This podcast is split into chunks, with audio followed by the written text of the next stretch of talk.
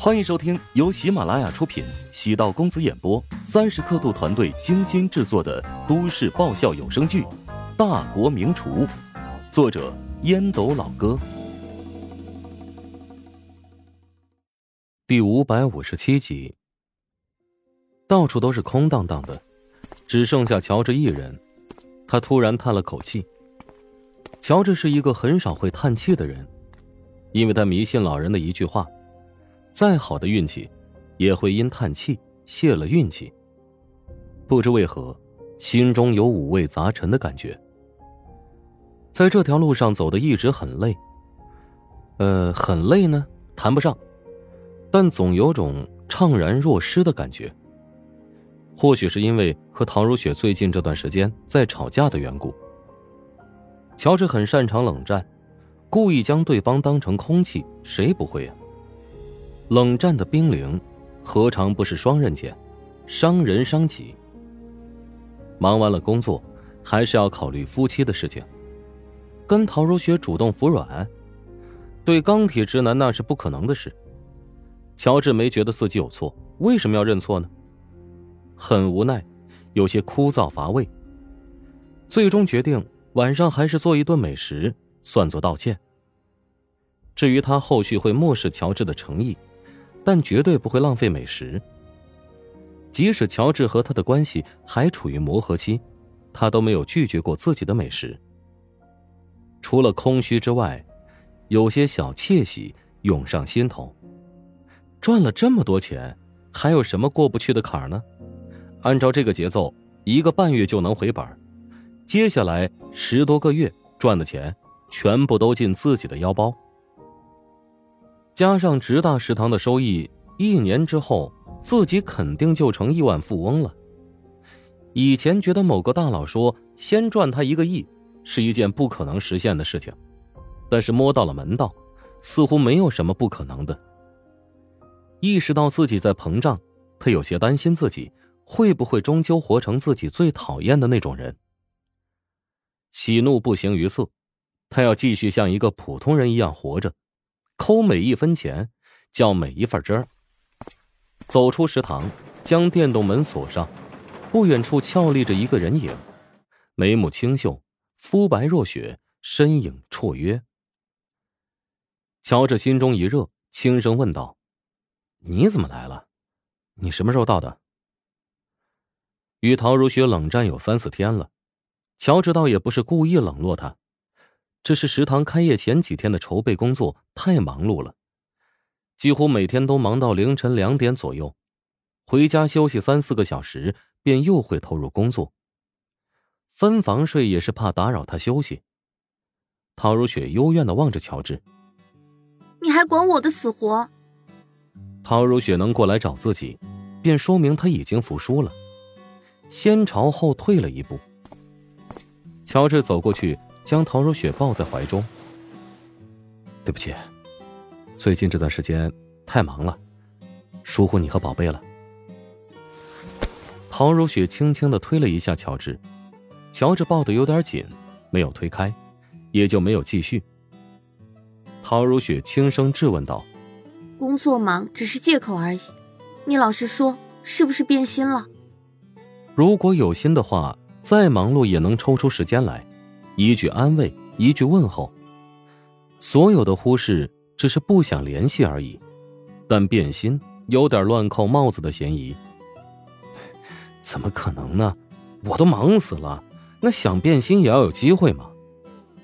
乔治哭笑不得，夫妻之间矛盾都是为了琐碎的小事，和好往往也就是眨眼间的事情，偶尔有些冲突，和好之后。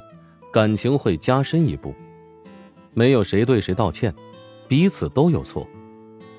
陶如雪捧着乔治的脸笑道：“你这两天看上去瘦了很多呢。”我回去得借你的体重机用一下。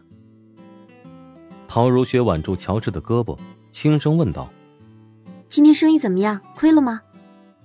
乔治心中微暖，先关心他是否瘦了，再关心生意好坏。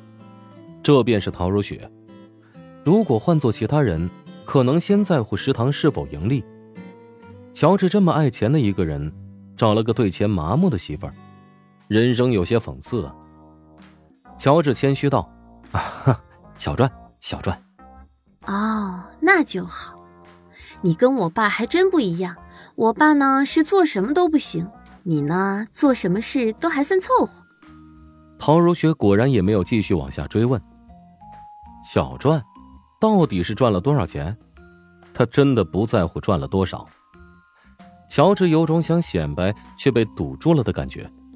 中了钱，还不是想和自己珍视的人分享快乐吗？至于陶如雪将自己和老丈人相提并论，这显然是有些过了。乔治额头冒黑线，别把我跟你爸比行吗？怎么，你好像瞧不起我爸？哪能呢？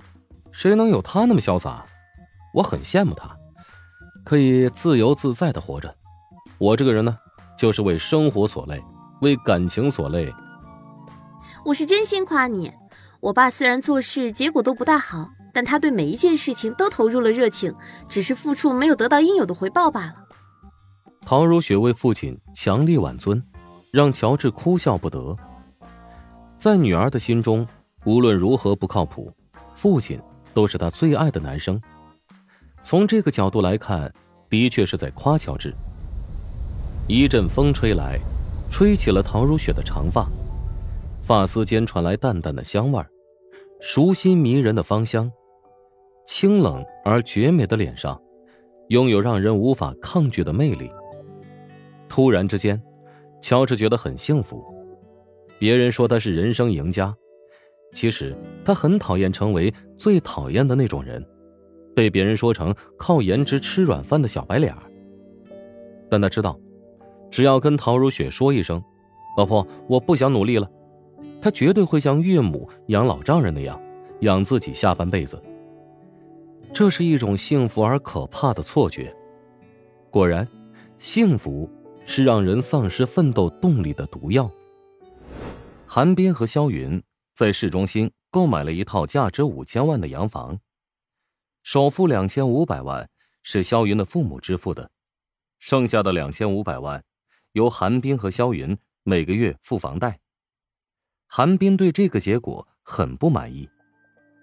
不是你爸妈挑这么贵的房子，为什么不付全款呢？我爸妈还不是想让我们多努力，年轻人还是要有一定的压力。以公司现在的良好运行状况，一个月支付几十万的房贷不算什么问题。哼，我看你爸妈是防着我呢吧？你怎么能这么说呢？任何企业家都会负债，将银行的贷款化为己有。